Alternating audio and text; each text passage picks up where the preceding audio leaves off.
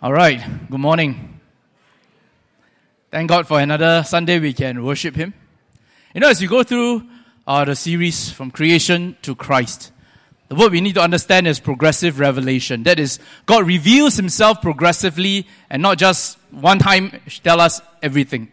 So when we read the stories of the Old Testament, um, we need to understand what the text means for the people at that time, what it's saying to the readers at that time. But we also understand we are not Jewish people. We are New Testament followers. So we have to look at those stories through the lenses of the cross, the death and resurrection of Jesus.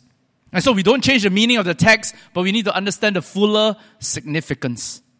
And so as we read all these stories throughout the Old Testament, the New Testament, throughout history, God is only doing one thing, and that is unveiling his redemptive plan. And that is the greatest love story ever told. More importantly, God has also weaved our stories into that story so that we may continue to tell this love story to the people around us. And so when we look at our whole series from January to April, from creation to Christ, our theme for this year is to proclaim Christ for outreach, but to do that, it is compelled by the love of God to understand God's love for us. So in January, we look at the creation events. Very quickly, 11 chapters of Genesis tells us of the creation, how sin entered into mankind, and the sin uh, came into the first family, Cain and Abel. And then in Noah's Ark, God hit the reset button, but sin still persists. And so the story continues. In February, we're looking at the family. Really, the first 11 chapters of Genesis, I would say, is the preface. Because very quickly it covers a long span of time. And then Genesis 12, it stops. Slows down and we take a look at this family of Abraham. And we realize the seed of the woman that God promised to Adam and Eve, the Savior, will come through the family of Abraham, Isaac, and Jacob. And so in February, we'll look at the family. Today we'll start from the story of Abraham, the covenant God made with him promise of the land, the seed, and the blessing. Let us pray. Holy Spirit, I pray for your conviction and stirring of our hearts. As we see Christ lifted up, we'll be compelled by your love. We will rediscover our first love for you to retell this love story to others. The God you may be glorified. We pray all this in Jesus' name. Amen. You know, in the 17th century, you enter a home of a typical English person. There'll be three books the, on their shelves the Bible, the Anglican Prayer Book, and John Bunyan's Pilgrim's Progress from this world to the next. Bunyan was a pastor who was organizing churches outside of the Church of England, and as a result, he was persecuted and imprisoned. There was this time he was in prison for 12 years, and in 12 years, he wrote his famous book, Pilgrim's Progress. It is an allegory of the Christian life from our conversion to our glory. The protagonist is a person called Christian. After his conversion, he's called Christian, and he embarked on this journey, leaving his home, his the city of destruction, to go towards the celestial city of Mount Zion. And along the way, he had to walk through the valley of the shadow of death. He had to climb the mountain of difficulty and withstand the temptations of Vanity Fair he met people like Mr. Legality and Morality who detracted him from following from the way to the celestial city. Finally, it was a true gatekeeper called Goodwill, which is Jesus himself who pointed the pilgrim, pointed Christian back to the king's highway. And on this highway, he met hopeful and faithful and other characters. And finally, together with faithful, they crossed the river to Mount Zion, the celestial city. You know, as a young Christian, when I read this book, I was amazed that this book, written in the 17th century, so accurately describes our Christian journey today. Why is it that God saved us and He didn't just bring us to heaven, but keep us here on earth? Well, God is only doing one thing, unveiling His redemptive plan through Christ. And hence, we are here on earth to grow in Christ's likeness and to bring people along, to allow Christ to form in the lives of others. And that is the purpose of our journey from a city of destruction to a celestial city. And in this, along this journey, we face many tensions between self-centeredness and servanthood, between sensualism and self-control, between pursuing temporal things and eternal things. And so today I want us to consider how do we make this journey from the city of destruction to the celestial city. Three things that we need to know from the story of Abraham. First is that we leave the city of destruction for the celestial city by faith. We saw in what happened from creation and then now finally entering the family of Abraham. The whole narrative slows down to this, this story. The Lord said to Abram, Go forth from your country and from your relatives, from your father's house, to the land which I will show you. And I will make you a great nation. I will bless you and make your name great. And so you shall be a blessing. And I will bless those who bless you and curse those who curse you. And in you all the families of the earth will be blessed. God promised him a land, the promised land. A nation, descendants that will form a great nation, and a blessing. But blessing is not just for the family of Abraham, for the Israelites, but is for all the families of the earth. But the condition was that Abraham needed to leave his country, leave his relative, leave his father's home. You know, at the time when people get married, they don't just move out. They stay together as a big tribe. Why? Well, it gives protection, a sense of security, protection from bandits and their enemies. And in the society, without a family, you are nothing. Your family gives you a sense of self worth, value, and identity. So, what God is saying to Abraham is to leave everything that gives you a sense of identity, security, value behind and follow me. And until, unless you follow me, you will not experience the greater blessing. You know, there was a child. His hand was stuck in an expensive vase. He was screaming, and so his parents tried to pull his hand out, but couldn't. In the end, they had no choice but to break the expensive vase, and they found out the reason why they were unable to pull out his hand because he was clenched. He clenched his fist like a ball, and so he just couldn't come out. Finally, when he unclasped his hand, there were a few coins in there.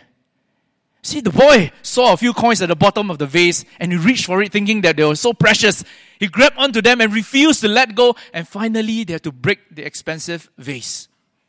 Likewise, for us, what are we pursuing to give us a sense of security, our identity? Our careers, our bank accounts, family, love. We think that if we let go and surrender to God, we are shortchanging ourselves. But, friends, it's the other way around. Because unless we open our hands and keep them open, we are unable to receive the blessings of God. What are we pursuing to give us a sense of meaning and purpose in life? There's this lady called Cynthia Heimel. She writes for New York Magazine, and in one of her articles, she, she says, you know, she knows a lot of those celebrities even before they became famous. And then she names a few of them and says, many of them, after they become celebrities, they become monsters. They begin to indulge in uh, drugs, drinking, relationships. And then she gives the reason why. She wrote this statement says, when God wants to play a really rotten practical joke on you, He grants your deepest wish and then giggles merrily when you suddenly realize you want to kill yourself.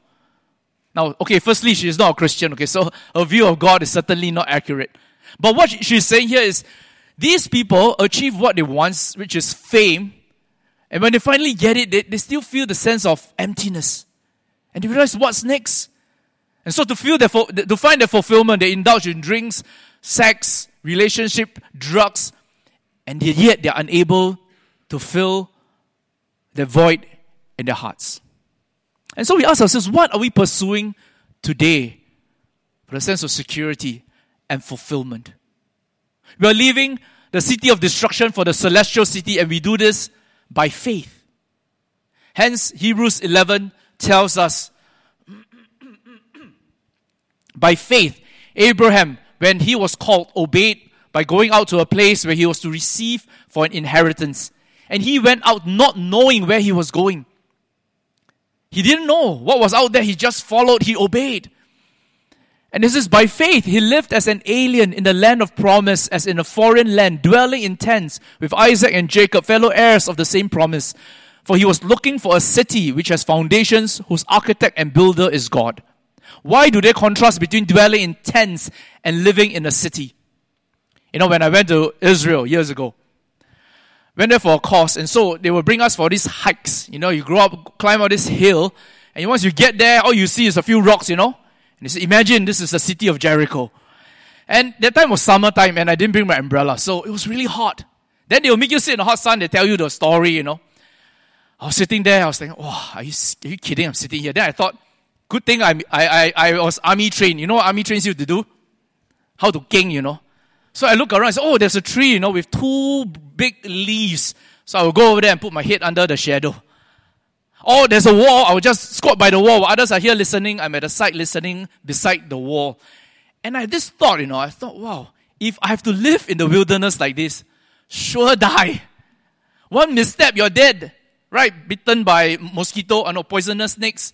Uh, you run into enemies. You run out of water. Heat stroke, moon stroke.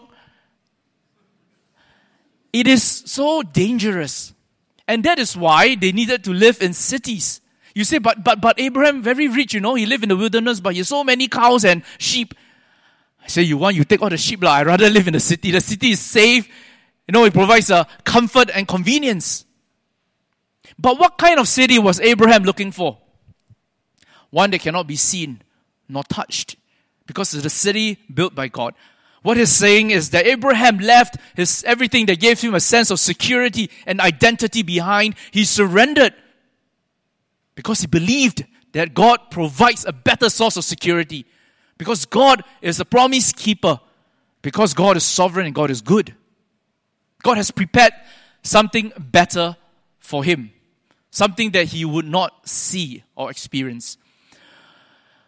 For those who say such things, make it clear that they're seeking a country of their own. And indeed, if they had been thinking of that country from which they went out, they would have an opportunity to return.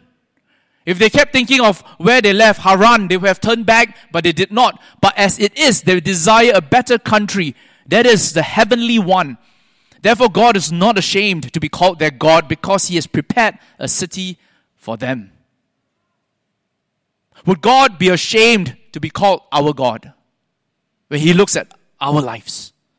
What are we pursuing today to give us a sense of security? Friends, if we know we are heading for the celestial city, if we know we are living in light of eternity, then how do we look at our time, our money? How do we face the challenges before us?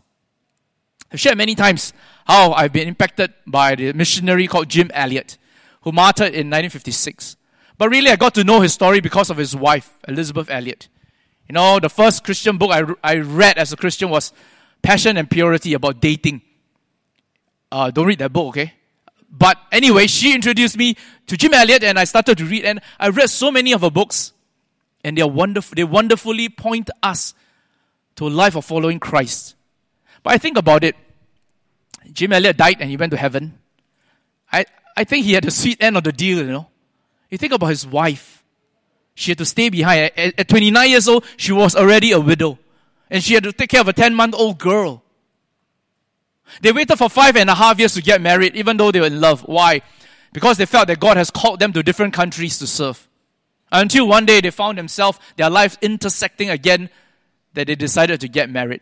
And after waiting five and a half years, they enjoyed their marriage for 829 days, slightly more than two years. Now she's a young widow with a 10 month old girl, but instead of being afraid of the people who killed her husband, instead of being bitter and hating them, she stayed behind, moved in with the tribe. And at that time, they, they didn't have any contact with outsiders. She lived with them and eventually opened up the tribe to the gospel. Then she moved home to the US. She got married. And soon after, she had to see her second husband die of cancer. Years later, she got married again. At age of 88, she went home to the Lord. But the last 10 years of her life, she struggled with dementia. And I imagine, after reading all those brilliant books, it came from a brilliant mind, how it felt to know that you're losing your mind. How did this woman persevere so many years to follow her Lord? In one of her books, Let Me Be a Woman, she said, Suffering is an irreplaceable medium through which I learn an indispensable truth God is God. Adam and Eve wanted to be God. They wanted to control their destiny. They wanted to decide what is right and what is wrong. But, friends, life tells us God is God and I am not. God is God and I am not. And by faith, we commit to follow Him. She said the life of faith is lived one day at a time. And that was how she lived the 21,709 days between the martyrdom of her first husband and her own death. Day by day, by faith. Friends, we are living the city of destruction for the celestial city by faith. But this is not blind faith. This is not superstitious faith. This is not faith in our own goodness and own determination, our own morality. It's faith in the faithfulness of Christ. Leave the city of destruction for the celestial city by faith in the faithfulness of Christ. Abraham followed the Lord for a hundred years. God first appeared to him when he was 75 and he died 175. Within the hundred years, how many times did God appear to him? Only a handful of time, okay, not every day. Four or five times. Then in between, what was he doing? Waiting lah. He was waiting by faith. And so, at Genesis 12, God appeared to him. He was 75 years old. He followed, he left Haran, his family, and followed the Lord into the wilderness. Genesis 15, God appeared again and says, He asked him to cut animals, the sacrifice into half, and then put them on each side of the, of the road to form a path. Okay, and it says the sun was going down, a deep sleep fell on Abram. Behold, terror and great darkness fell upon him. God said to Abraham, Know for certain that your descendants will be strangers in a land that is not theirs, where they will be enslaved and oppressed 400 years. God told him, You are going to Egypt where you'll be slaves. But I will judge the nation whom they will serve, and afterward they will come out with many possessions. As for you, you shall go to your fathers in peace. You'll be buried at a good old age. It means he has left all his family behind to follow the Lord and walk in the wilderness, and God is telling him, You will not see the promise fulfilled. You know, you're going to die and be buried in this land. Then in the fourth generation, they return here for the iniquity of the Amorite that's not yet complete. It's a reference to the Amorites who sinned against God, and God is saying He's waiting for them to turn back. And the fourth generations, or uh, the, the Israelites will come back. And He says, after saying all this, it came about when the sun has set that it was very dark.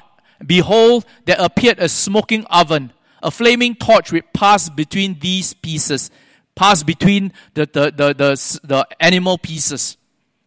At the time, when kings made covenants, the two kings will walk between the paths of the separated animal to signify that both of them are committed to the covenant, committed to fulfilling the conditions.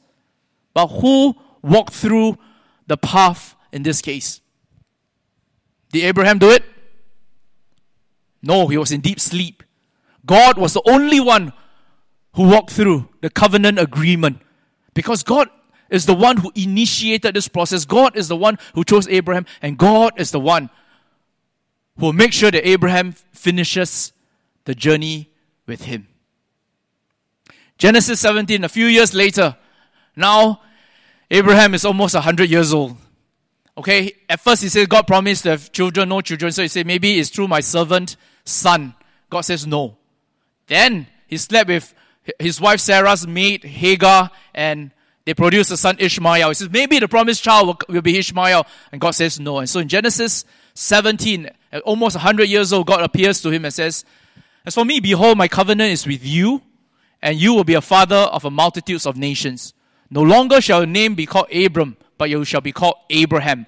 For I will make you a father of the multitudes of nations. And before this, he also say, changed Sarah's name to Sarah that a promised child will come through Sarah and him. This is my covenant which you shall keep between me and you and your descendants after you. Every male among you shall be circumcised. You shall be circumcised in the flesh of your foreskin, and it shall be the sign of the covenant between me and you.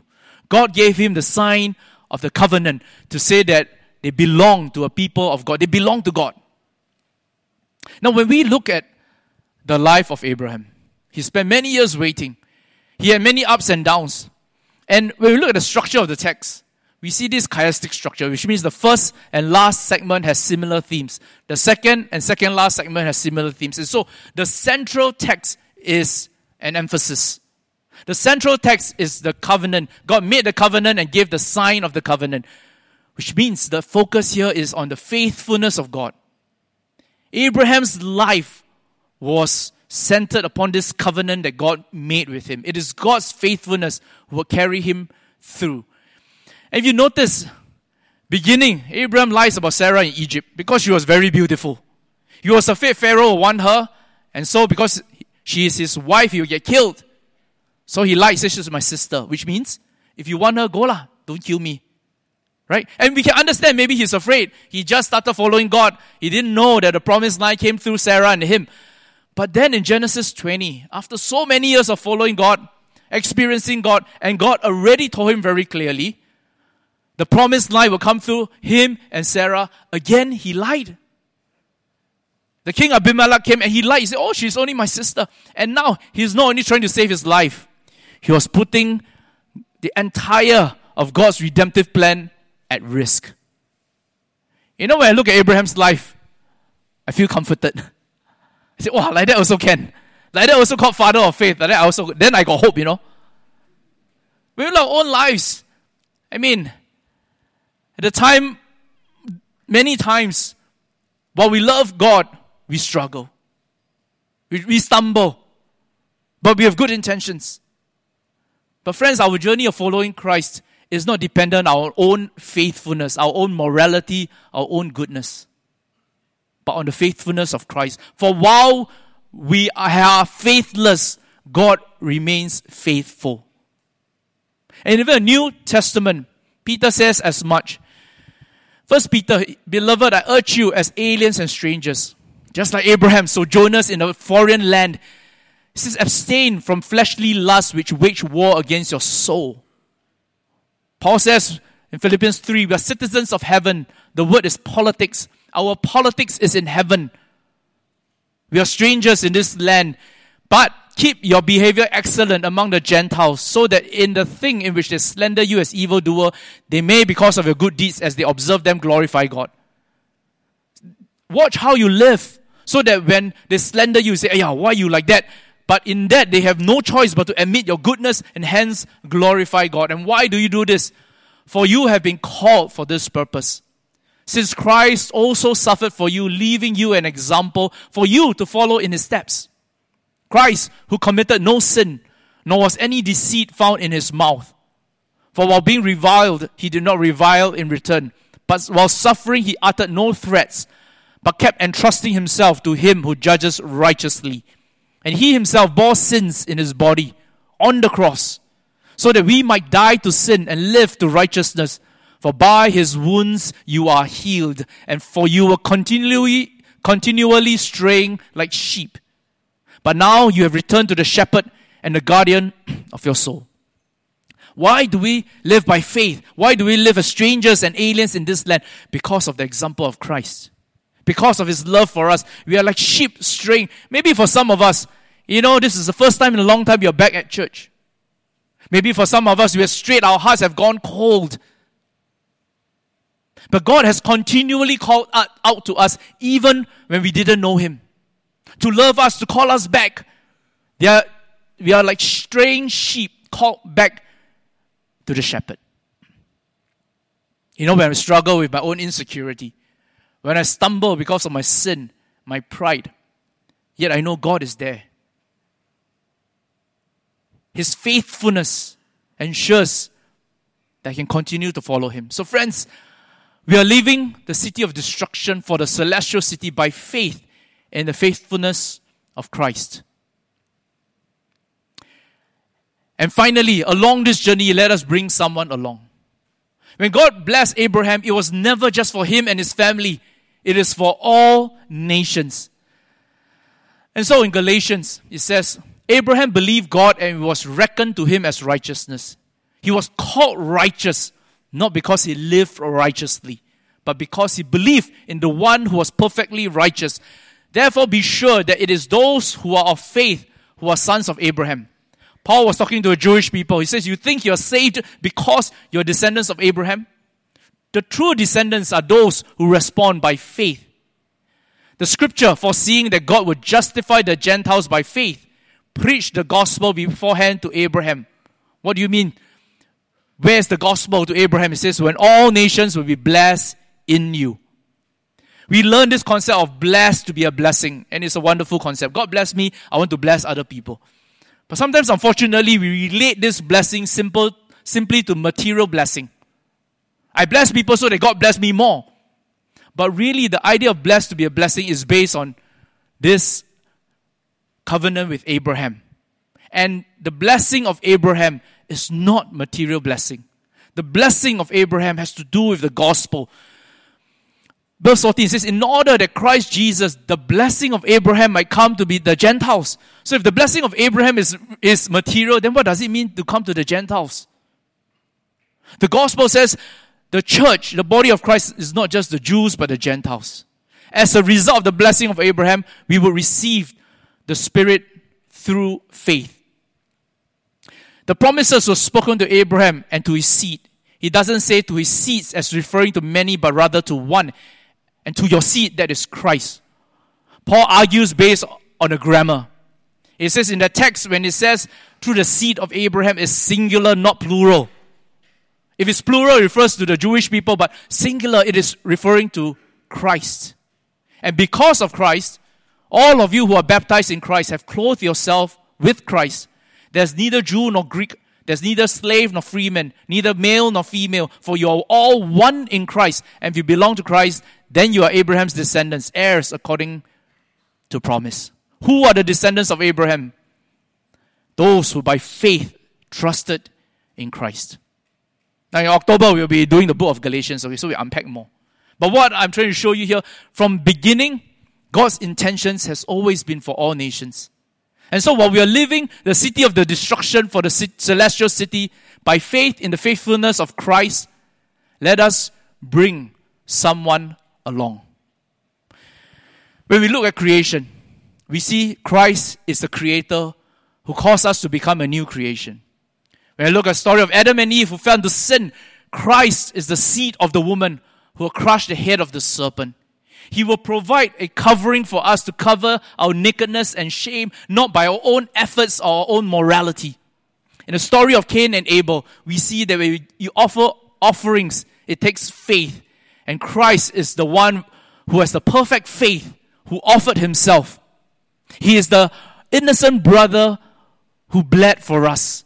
For while the blood of Abel cries vengeance, the blood of Christ cries forgive. In the story of Noah, we see there's only one way to salvation, and Christ is the one way. And today, when we look at Abraham's life, not only is Jesus the seed of Abraham, while Abraham left his father's home, forsaking all the riches and value and identity and security to seek a promised land, Jesus left the home of his heavenly Father, forsaking all the glories of heaven to search for a promised bride.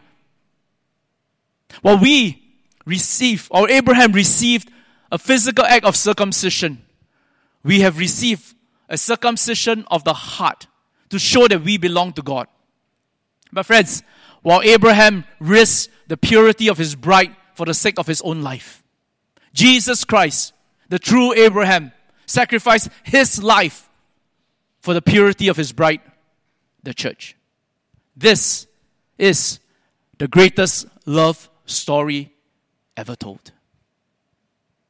And what's more amazing is our stories get weaved into the fabric of God's bigger story. So the question is how do we view our lives knowing that we're heading for eternity? How do we view our money, our children? Are we trying to raise happy children? Or do we see it as an opportunity to fulfill the Great Commission? That all nations to be disciples of Christ begin at our homes. How do you look at your jobs? I want to do a good job so that I can get promotion. Or rather because it's a witness for Christ. And so when we say we put God first, it isn't, doesn't mean that we do church things first.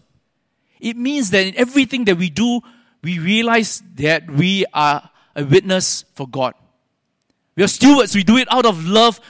We, our purpose is because we live life in light of eternity. You know, after I became a Christian, I went to a Chinese church. One of the reasons, of course, is to share the gospel with my parents. But after 10 years, uh, no success. Okay, so finally I decided I was going to the US to study a seminary. So I told God, I says, you know, I've tried for 10 years and I, I failed, right? So my parents are your responsibility. Soon after that, my dad, of course, had a stroke, right? And I'm thinking, what would he think? You know, his only child has quit his job and go overseas, go far, far away. And then now he has a stroke, you know, basically he cannot work.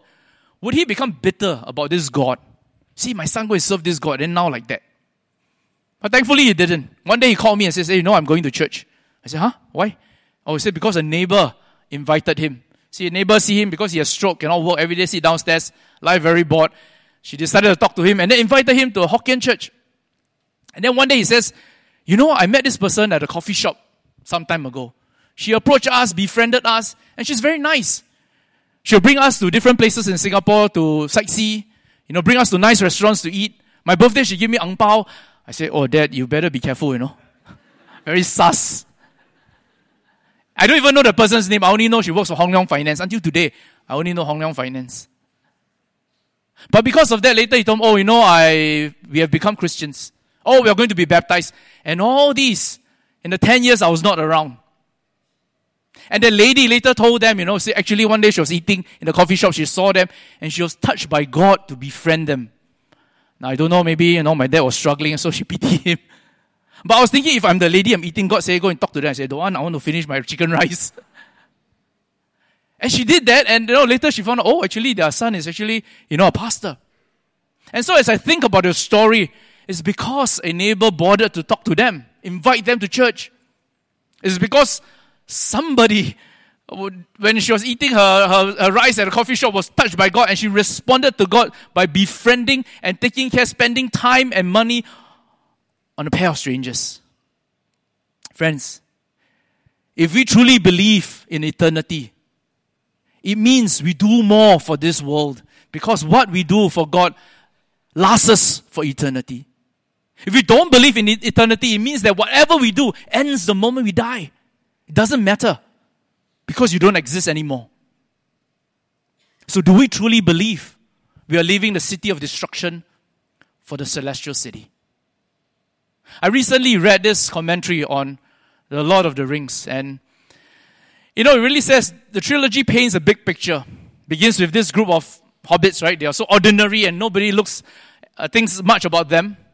They meet these angelic beings who are immortals from the land across the western sea, where the people are immortal, where they live for eternity. And then they go off on this great adventure, save the world, save their homeland, and when they come back home, something changed. They still love their home, but they no longer feel that they are part of this. They feel displaced. Because of what they've experienced, they see clearly. So they laugh louder, they sing with more gusto, and they cry with more tears. They become leaders of their land because they are able to see things the natives cannot see. But every now and then, they will go to the shoreline and sing to the western sea, sing a song that longs for the land across the sea. You know, sometimes I feel that way too. In December, I went back to the States. I spent an afternoon at my seminary. My wife was talking to the professors, my kids with their godfather, and so I had a whole e- afternoon to emo there. And I was thinking, you know, this nine years I came back to Singapore, I don't truly feel like this is my home. Even though I grew up here, even though I love my home, but there's a sense of displacement. Then I went back to the States. I love the, the life there and the people there. But I have a very clear realization that I don't belong there. And so how? I don't belong to the US, I don't belong to Singapore. I belong where? I belong to Christ. And that is what truly matters. Friends, if we have caught the glimpse of eternity, eternity has leaked into our hearts how then do we live our lives? How then do you view your money, your time, your family, your career? What does it mean to live life in light of eternity for you? We are on this journey. On this journey to live the city of destruction for the celestial city. We go on this journey by faith. We go on this journey by faith in the faithfulness of Christ. And as we go on this journey, let us bring someone alongside. Let us pray.